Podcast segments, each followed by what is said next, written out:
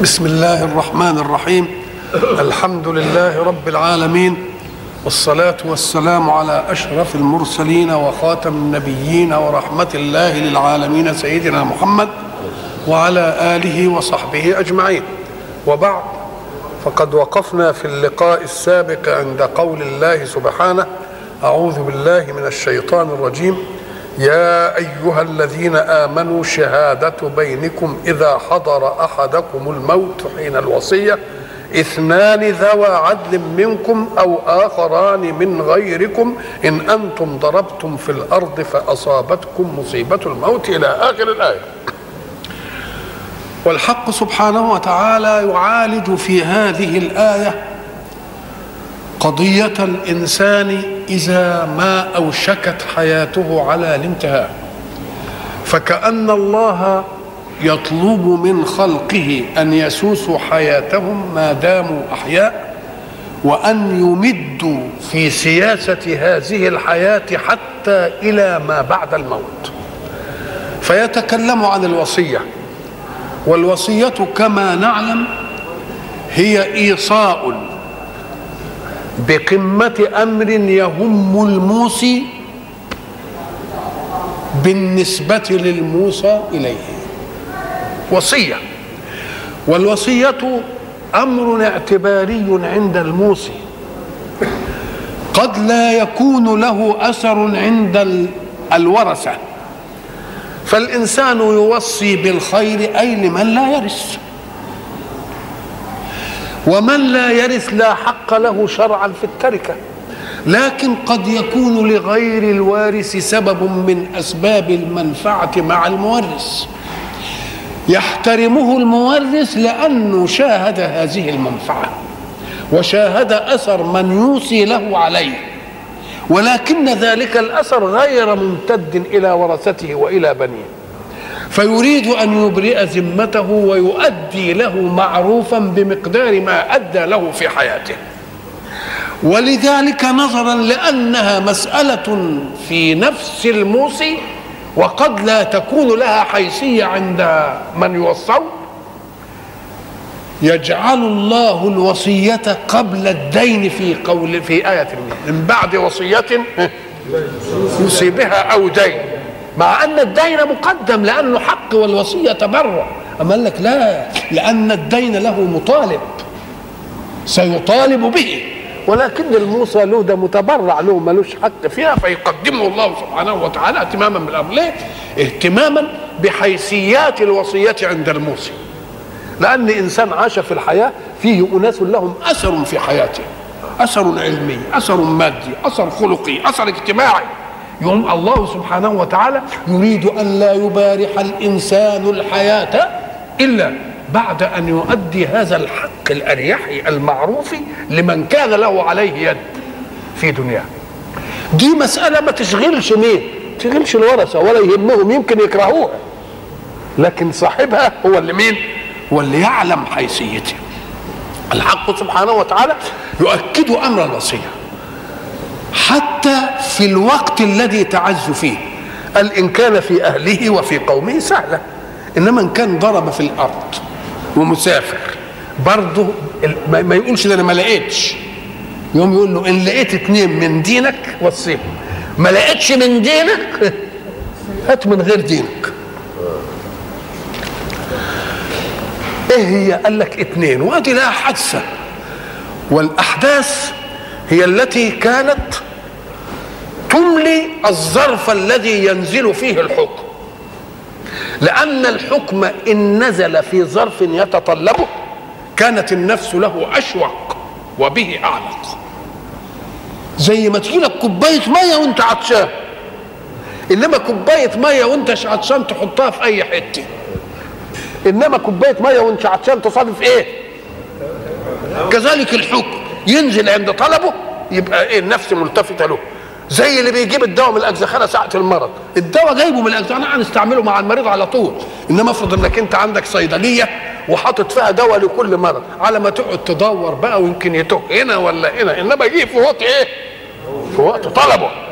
يبقى النفس متعلقة به فيجي الحكم أن رجلا مسلما كان ضاربا في الأرض أي مسافرا.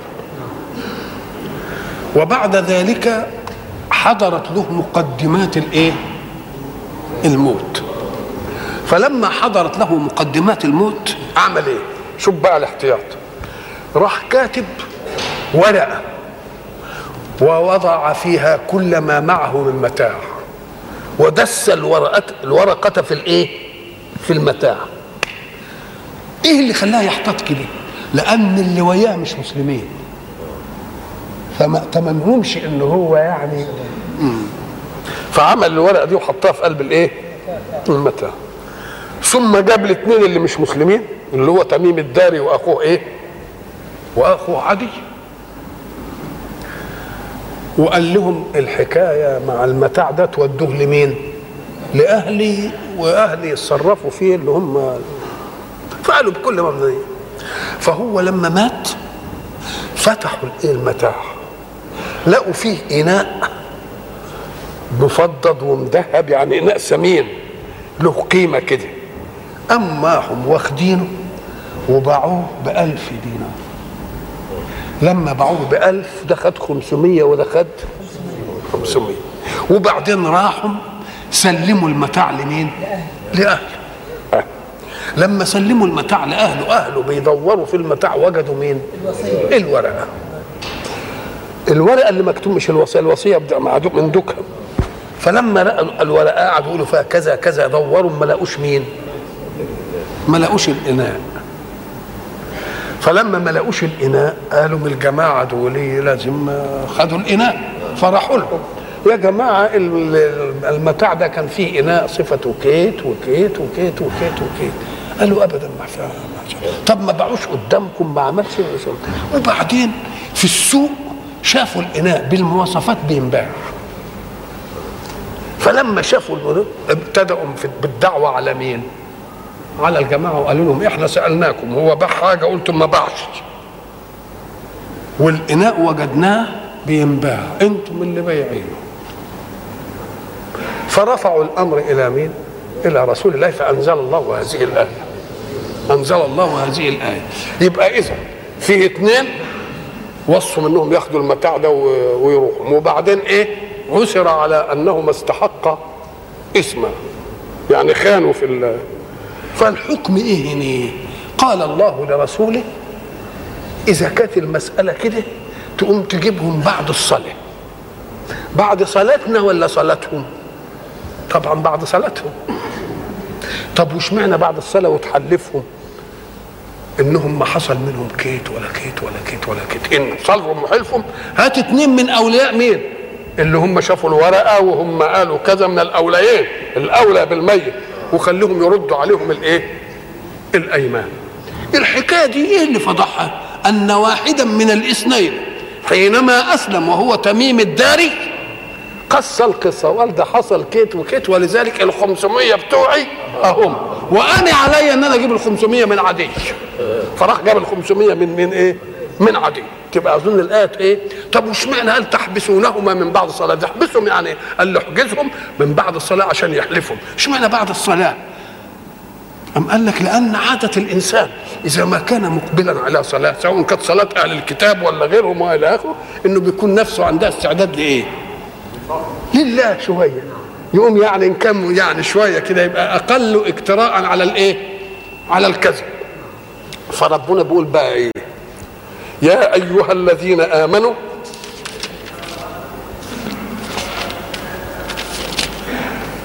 شهادة بينكم أي شهادة للخلاف اللي يحصل بينكم. لما تقول بينك بينكم يعني دليل على أن فيه بينونة بين واحد وواحد. يبقوا كم طرف؟ اثنين وفيه بين. بين يعني انفصال ولا لا؟ أي شهادة ما بينكم. للفصل فيما إيه؟ فيما بينكم. فصل فيما بينكم. آه. يعمل إيه؟ قال لك اثنين ذوى عدل منكم أو آخران من إيه؟ طيب تحبسونهما من بعد الصلاة. ويقولوا من الحكاية كذا وكذا وكذا. فإن كان الكلام صح ومشيت الأمور أهي مشيت. ما مشيتش ولقيتوا عليهم كذب يبقى فيه رد على إيه؟ عليهم من أهل المين. من أهل الإيه؟ من أهل الميت. اقرا بقى الآية وياي شهادة بينكم. إذا حضر أحدكم الموت حين الوصية اثنان ذوى عدل منكم أي من دينكم أو آخران من غيركم. إن أنتم ضربتم في الأرض يعني مسافرين فأصابتكم مصيبة الموت تحبسونهما الاثنين دول من بعد الصلاة فيقسمان بالله. إن ارتبتم لا نشتري به ثمنا قليلا. يعني إحنا مش هنبيع. لا نشتري به ثمنا. ولو كان ذا قربى. يعني الحق أولى من إيه؟ نعم. طيب. ولا نكتم شهادة الله. إنا أي إن كتمناها أو اشترينا به ثمنا لمن الإيه؟ من الآثمين المستحقين للعقوبة. فإن عثر على ان مشيت المسائل مشيت. فإن عثر على أنهما استحق اسما وخان في الشهادة نعمل إيه؟ فإن عثر وكلمة عثر إحنا حتى نستعملها نقول فلان إيه؟ عتر مش عتر بالته كده فلان إيه؟ هي أصلها عسر والعسر الوقوع على شيء من غير قصد منك أنت ماشي كده فعترت ساعة ما تعطر أول حاجة تنظر له إيه اللي عطرك؟ إيه اللي إيه؟ إلا عطر إيه؟ تروح نظر كده.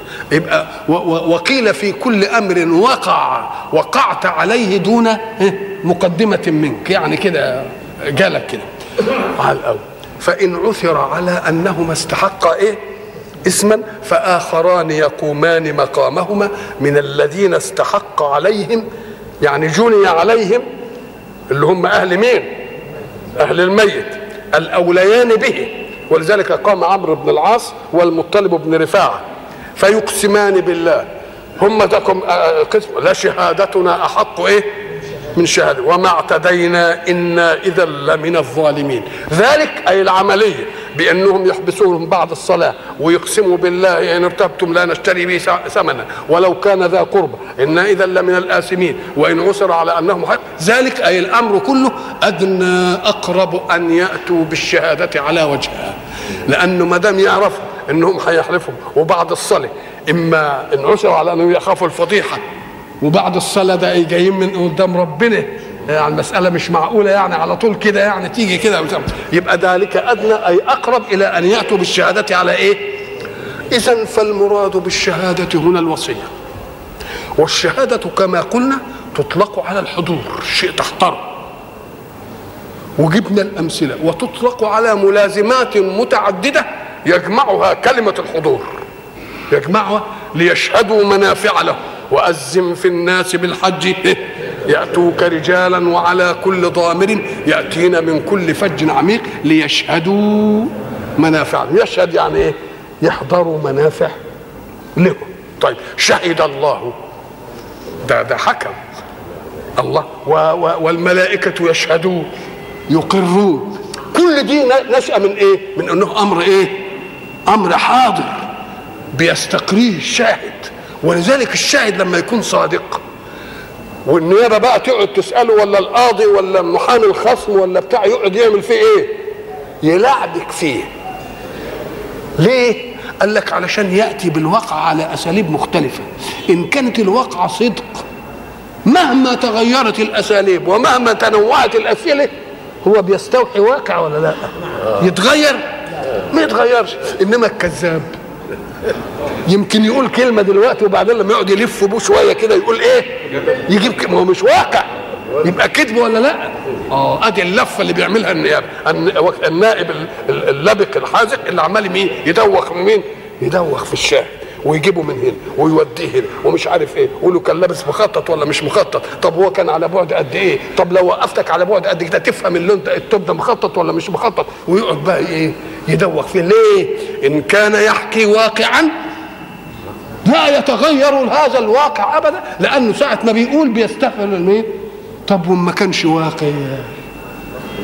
قال لك إن كنت كذوبا فكن ذكورا.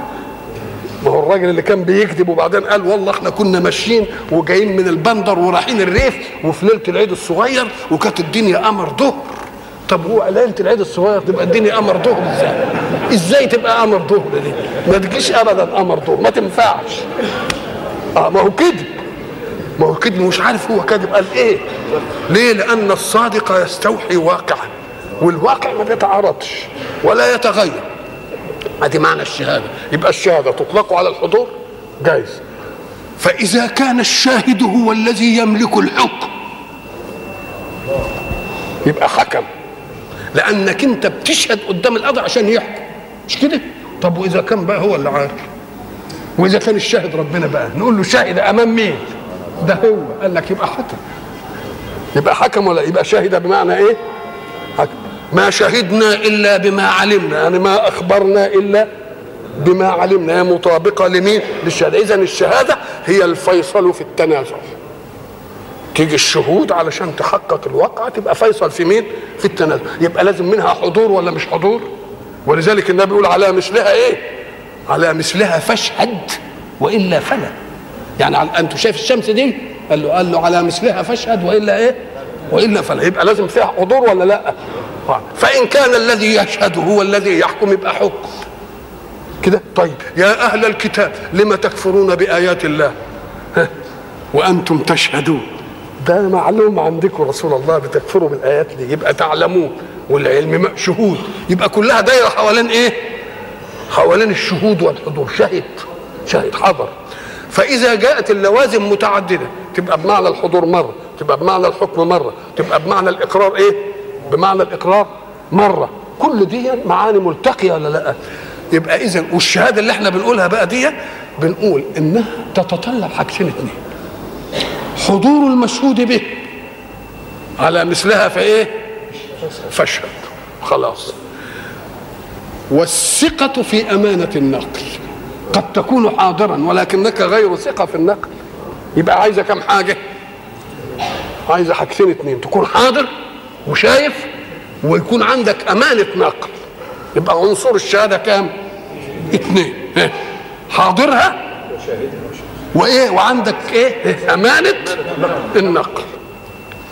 لهذا جعل الله في بعض الأحكام شهادة الرجل يقابلها شهادة اثنين من النساء. نشوفها ليه؟ إزاي بقى دي تيجي؟ قال لك لأن ما دام الشهادة عايزة عنصرين الرؤية والمشاهدة وبعدين أمانة النقل. أمانة النقل دي للدين. خلاص؟ طب والرؤية دي يختلف فيها العقل؟ تبقى اوعى تقول لي بقى بقى اتنين مثقفات عندهم مش عارف شهادات عليا. يبقوا زي البواب.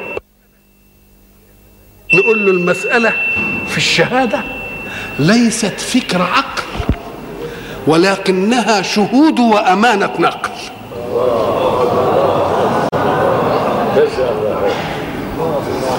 فما يجيش واحد يقول القرآن إزاي بيقول يبقى شهادة المرء الرجل تعديلها شهادة مرأتين مع أن في نساء مثقفات وعاقلين واخدين واخدين يبقوا زي البواب. نقول له يا شيخ ليه ليه ظلمت البواب؟ هي المسألة في الشهادة شهادة ابتكار عقل. ولا حضور حادثة وأمانة نقلها؟ حضور حادثة وأمانة نقلها. أمانة النقل مالهاش دعوة بالثقافة دي. خلاص؟ طب عال حضور الحادثة نقول له تعالى بقى شوف. المرأة دائما أمرها مبني على الستر وعدم تهجم على الرجال. حادثة تبقى حادثة ماشية. المرأة بتيجي بأنفها كده وتقعد تنحشر في الرجال عشان تعرفها. إذا فتعرض النساء لأحداث للأحداث التي ينشأ بها الخلاف قليل جدا. وإن حدث فما بيبقاش لها الحرية في المداخلة عشان تفهم كل تفاصيل المسألة. فقلنا لازم يكونوا اثنين مش عشان طعن في لا يبقى تقول له كده الشهادة ليست ابتكار عقل ولكنها حضور مشهد وأمانة نقل. اللي يقول هذا الكلام يجب عليه أن يراجع نفسه ويجب أن نفهم أن عداوة بعض الداعين إلى الله ما تتعداش إلى أن نحاد الله. بتكره ناس داعين إلى الله وعايز تنال منهم أو تشتمهم أو تسبهم ما تقولش وكيف يقول القرآن؟ إن شهادة المرأتين بشهادة رجل. بقى شهادة فلانه وفلانه المثقفة زي شهادة البواب كأنك أنت بترد الحكم مش على الداعية أنت بترد الحكم على مين؟ على الله. فافهم وليتك فهمت بعقل. أنت فهمت إن الشهادة تفكر عقل. لا. ده حضور مشهد وأمانة نقل.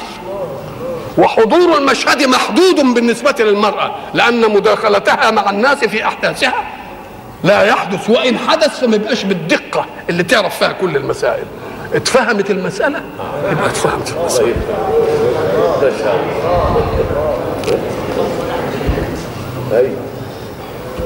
هقول ما شاء الله ما شاء الله. ذلك أي ما حدث من إنهم يشهدوا إن كذا وكذا وكذا وإن جه واحد من الأوليين يشهد يقول استحق اسمه وكانوا فيها نعم.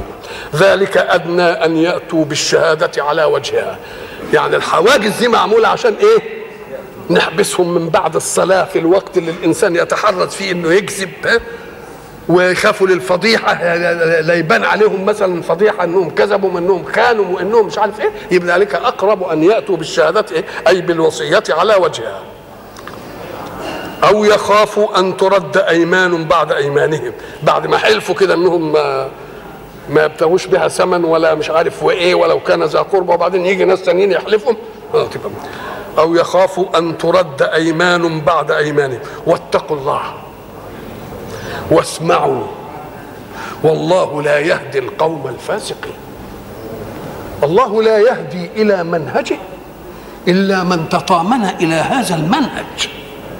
إنما اللي يفسق ربنا يهديه يعينه.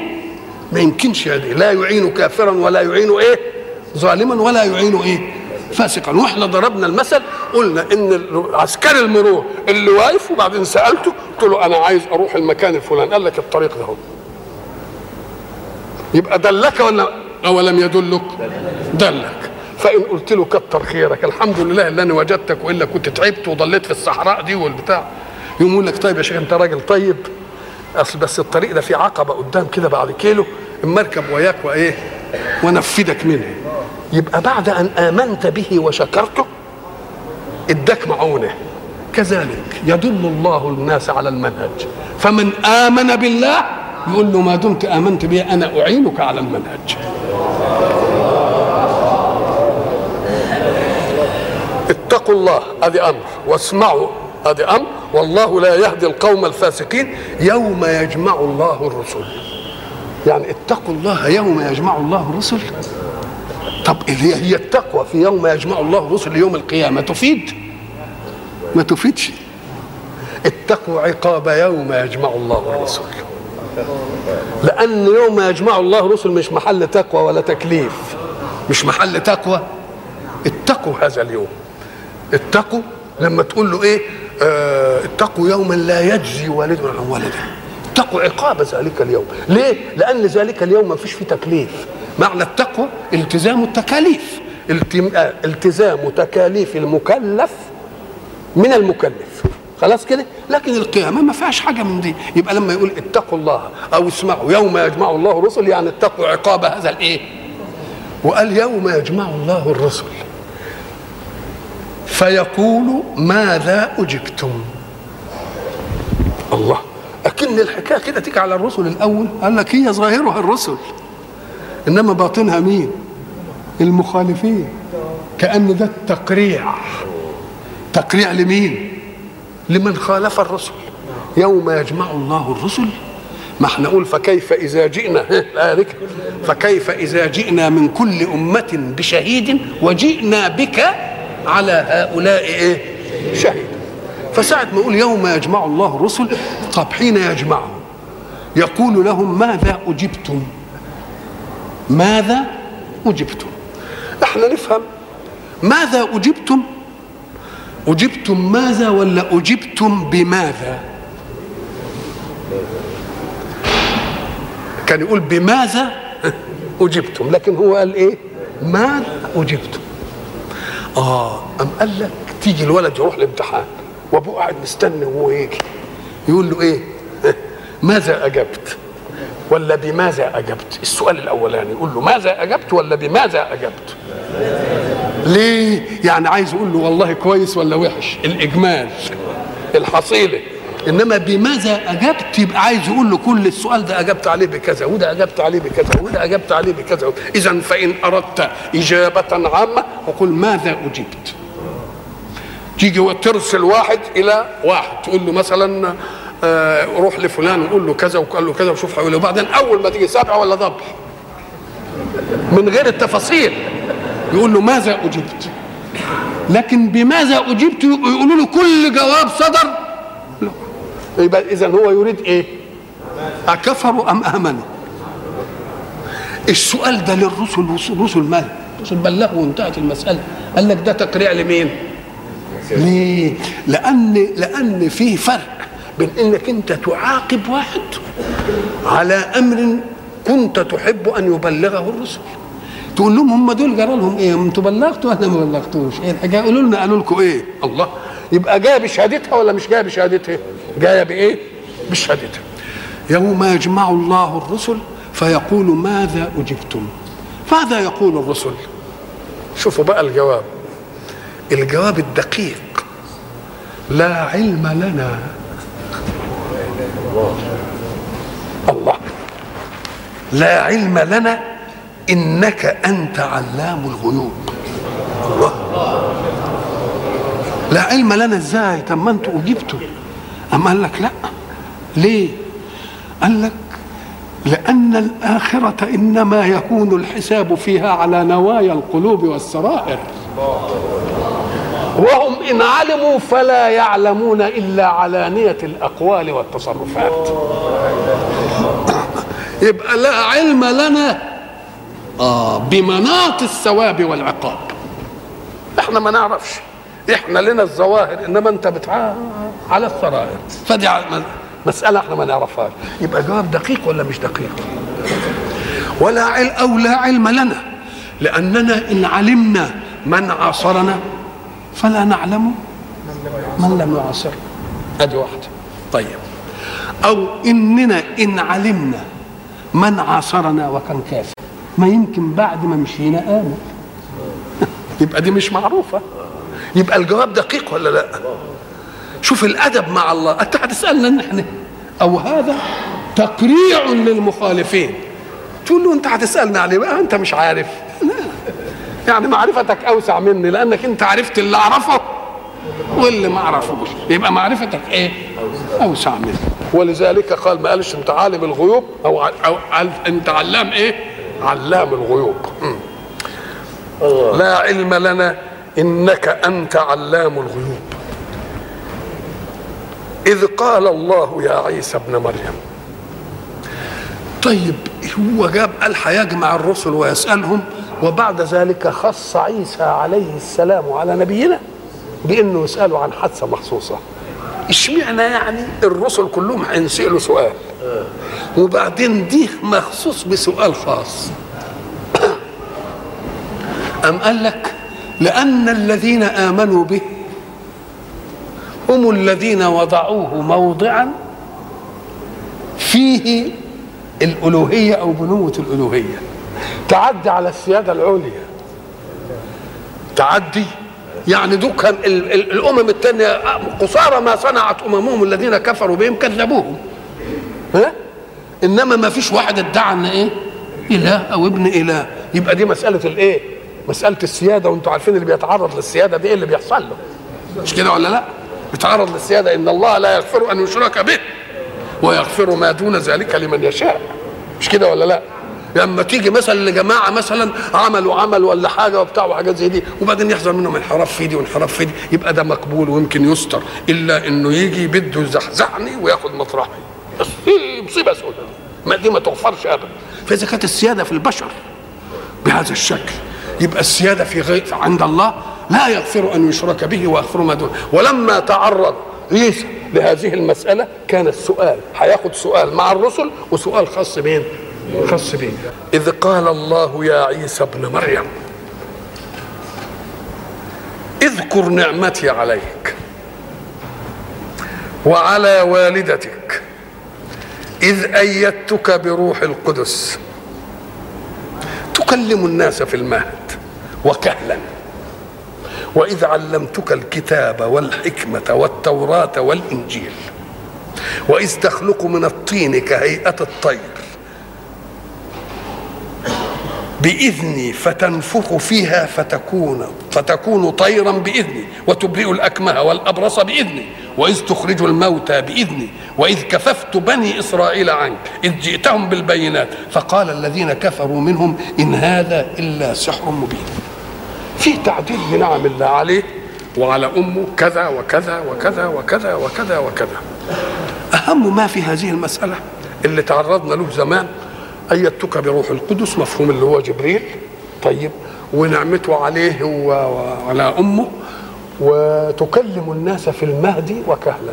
القضية اللي إحنا قلناها تكلم الناس في الايه؟ في المهدي. طب تكلم الناس في المهدي وكهلا. تكليم ما معنى كلمة المهد أولا؟ المهد هو فراش الطفل يمهد له تمهيدا يريحه. ليه؟ قال لك لأن الطفل ساعة ما بيتولد ويتوضع مطرحه ما عندوش القدرة إن كان فيه نتوء يضايقه إنه يزحزح عنه. ما يقدرش لا ينقلب كده ولا ينقلب كده. فلازم تعمل له إيه؟ فراش ممهد. يعني بحيث ما فيش حاجة تقلقه ابدا. ليه؟ لأن الإنسان لما يبقى عنده حس وقدرة على مدافعة ما يتطلبه الحس يقدر يتزحزح يقدر يمد ايده ويشيل إيه الحصويه اللي تحته يقدر إيه المكلكعة دي. انما الطفل اللي ما يقدرش ما عندوش. ده يا دوب القدرة بتاعه الطفل اللي موجودة فيه الروح سياسة استبقاء حياة. لسه ما يقدرش يعمل حاجة ابدا ابدا. ولذلك ما تجدش له الحركة إلا في إيه؟ إلا في بقه عند البز إنما يقدر حاجة يقدر يتقلب كده ما يتقلبش ابدا. هنا مثلا اذا عايز مهد ولا مش مهد؟ طب ما تكلموا الناس في المهد. ده ما فيش ليك إرادة تسيطر على حركة جسمك. ما فيش له إرادة تسيطر على حركة إيه؟ يبقى لازم تمهد له الإيه؟ ولذلك كل انفعاله إذا أصابه شيء مثلا في مهاده يعيط. إن جه برغوت في قلب مش عارف الإيه إن جت حتة حاجة عالية تحت كده يعيط. أنت تقعد تدور بقى. ما يقدرش هو لا يزحزح عنها ولا يقدر يدلك عليها ولا يقدر إيه؟ يعملها ما يقدرش يبقى اسمه إيه؟ مهد. تكلم الناس في المهد؟ طيب ما دام تكلم الناس في المهد جاب وكهلا شوف المقابل. طب هو مت غاب عن الخلق قبل أن يكون كهلا. يبقى اذا لازم له حياة تانية وهيجي ويتكلم وهو كهل أو تكلم الناس في المهد اعجازا. عشان تبرى أمك. مفهوم؟ وتكلم الناس كهلا بلاغا. يبقى هتجمع بين إيه؟ بين أمرين. تكلم الناس في المهد إيه؟ اعجازا ولذلك هو ما اتكلمش إلا كلمة واحدة. هو اتكلم قعد يتكلم. ابدا ده هي بس كده. إني عبد الله أتاني. وجعلني آه انتهت المسألة. الله. علشان إيه؟ يثبت براءة إيه؟ ليه؟ لأن أصل الحادثة اللي حدثت لأمه الصديقة حادثة صعب شوية اتهمها في اعز الشيء ليه ف ولذلك ربنا قال لها أنت كلامك مش هيجدي إما ترين من البشر أحدا فقولي إني نذرت للرحمن صوما.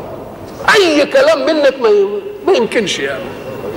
إنما سيبي من لا يتكلم عادة هو الذي يتكلم. لأن مسألتك مش ما ينهاش كلامك. ولما تقولي ألف اللي هتقوليه ما حدش هيصدق. فسيب المسألة لأن المسألة خرق لناموس الكون. في الحمل كذلك يكون خرق لناموس الكلام في المتكلم. لازم دي تيجي دي هي ما يسدهاش الا دي اذكر نعمتي عليك وعلى والدتك إذ أيدتك بروح تكلم الناس في المهد وكهلا. تكلم الناس في المهد يعني طفلة. مش كده؟ في المهد يعني إيه؟ طفله عشان تقابل وإيه؟ وكهلا طب طفل وكهل. أم قال لك الكلام من من من كونه طفل يبقى عجيب وكلام موزون زي كلام العقلاء؟ يبقى تجمع بين الايه بين الأمرين. كلام معجز إنك أنت اتكلمت وكلام إيه؟ كلام له معنى يعني مش كلام كده يعني. فيبقى جامع بين الايه بين الأمرين. وإذ علمتك الكتاب.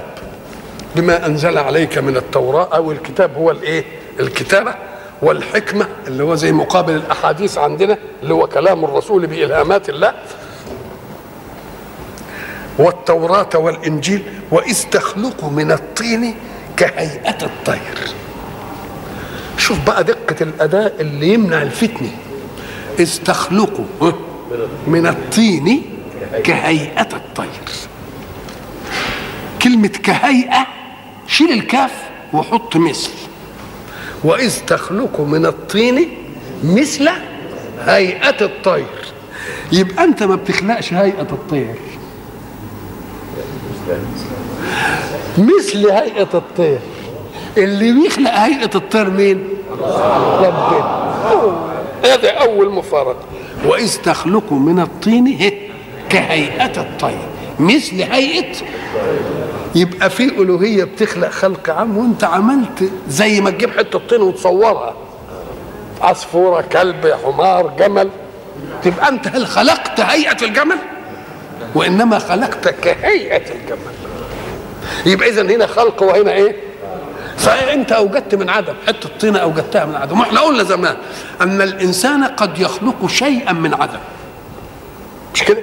اللي اللي. اللي اللي اخترع الكوباية اللي بنشرب فيها مية دي البنور دي. طب ما هو جاب رمل مخصوص وقعد يصهره وحط عليها حاجات تنقيها من الشوائب وتدي لها مش عارف الايه وبعدين عمل قالب كده وطلع كوبايات وعمل. إنما ساعة ما طلع الكوباية هتفضل كوباية بحجمها بشكلها. ولا طلع كوباية ذكر وكوباية انتاي وقال لهم اقعدوا ويا بعض وطلعوا لنا كوابل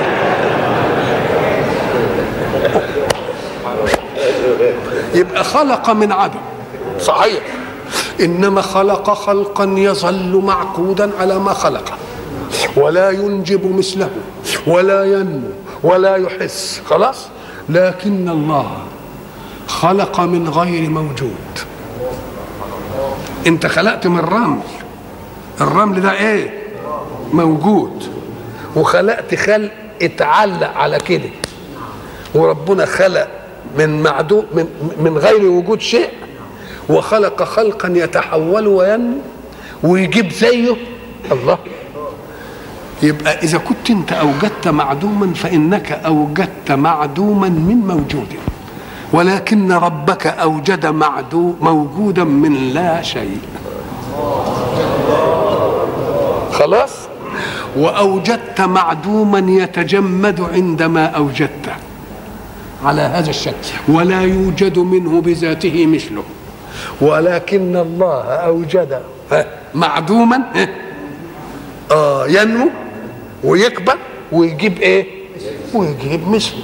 يبقى إن كان الله لم يضن عليك لأنك أوجدت معدوما وإن كان موجود وإن كان مجمد على هيئة ما ضنش عليك باسم أنك خلقت.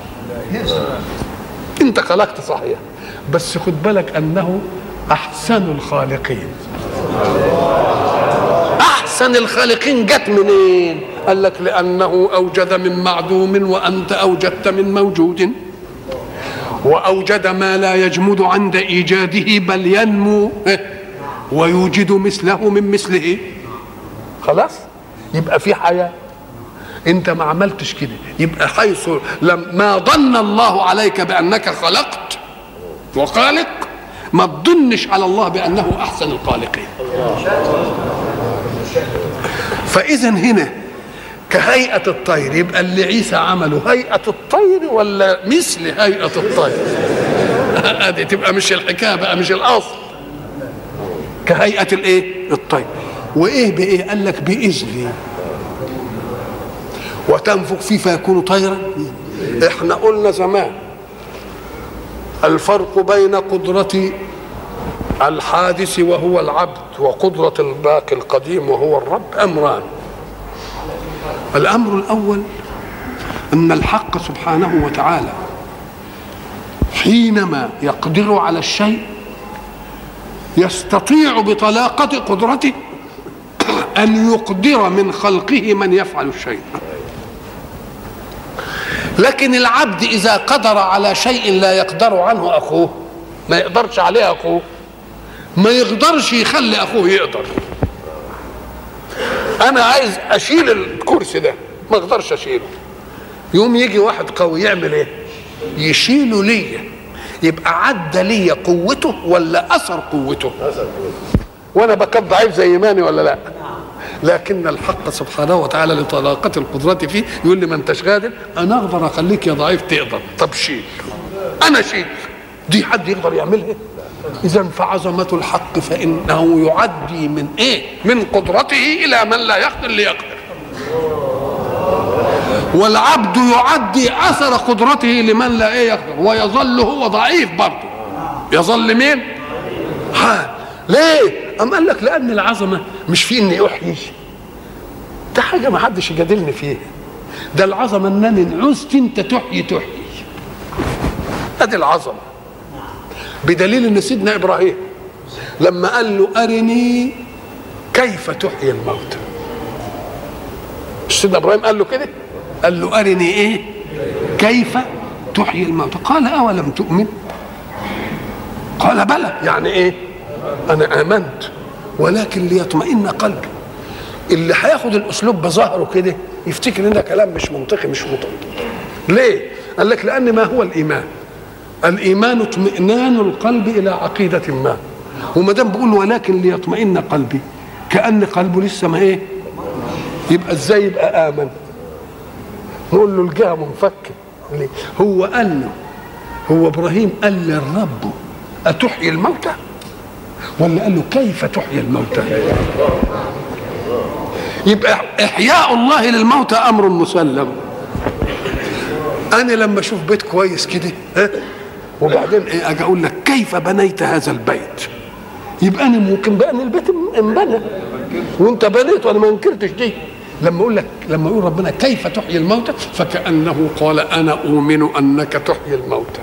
ولكن المطلوب ليك إزاي الحكاية دي؟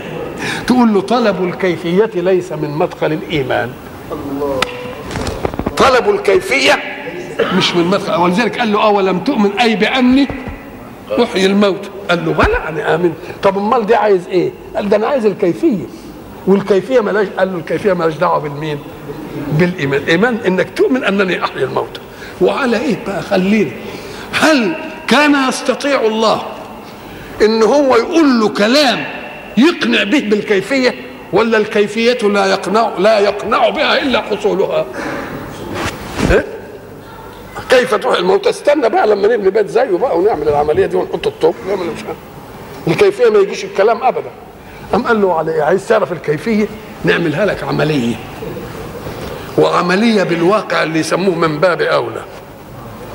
قال له هات أربعة من الطير وضمهم لك كده صرهن إليك. ضمهم.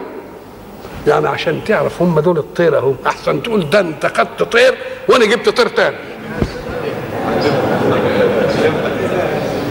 زي ما زي ما زي, زي اللي زي اللي بيعمل إيه يقول هي بص اهي. اهي صرهن إليك. ضمهم عشان تعرف الطير ده هو هو. وبعدين انت اللي تقطعهم بإيدك. مفيش حاجة أكتر من كده بقى؟ قطعهم. وانت اللي تحط القطعة دي على الإيه؟ كل جبل جزء. وبعدين مش هقول لك أنا أقول لهم احيوا يحيوا. ده أنا أقدر أقول لك أنت قول لهم تعالوا يجوا أدي العظمة. يبقى عظمة الحق في أن إيه؟ يعدي من أس... من قدرته إلى من يريد. يقول له ده المسألة مش أنا أحييه. ده أنا لو شئت أن أجعلك تناديها فتجيلك أقول ادعوهن أنت مش أدعيهم أني. يأتينك إيه؟ يأتينك سعيا.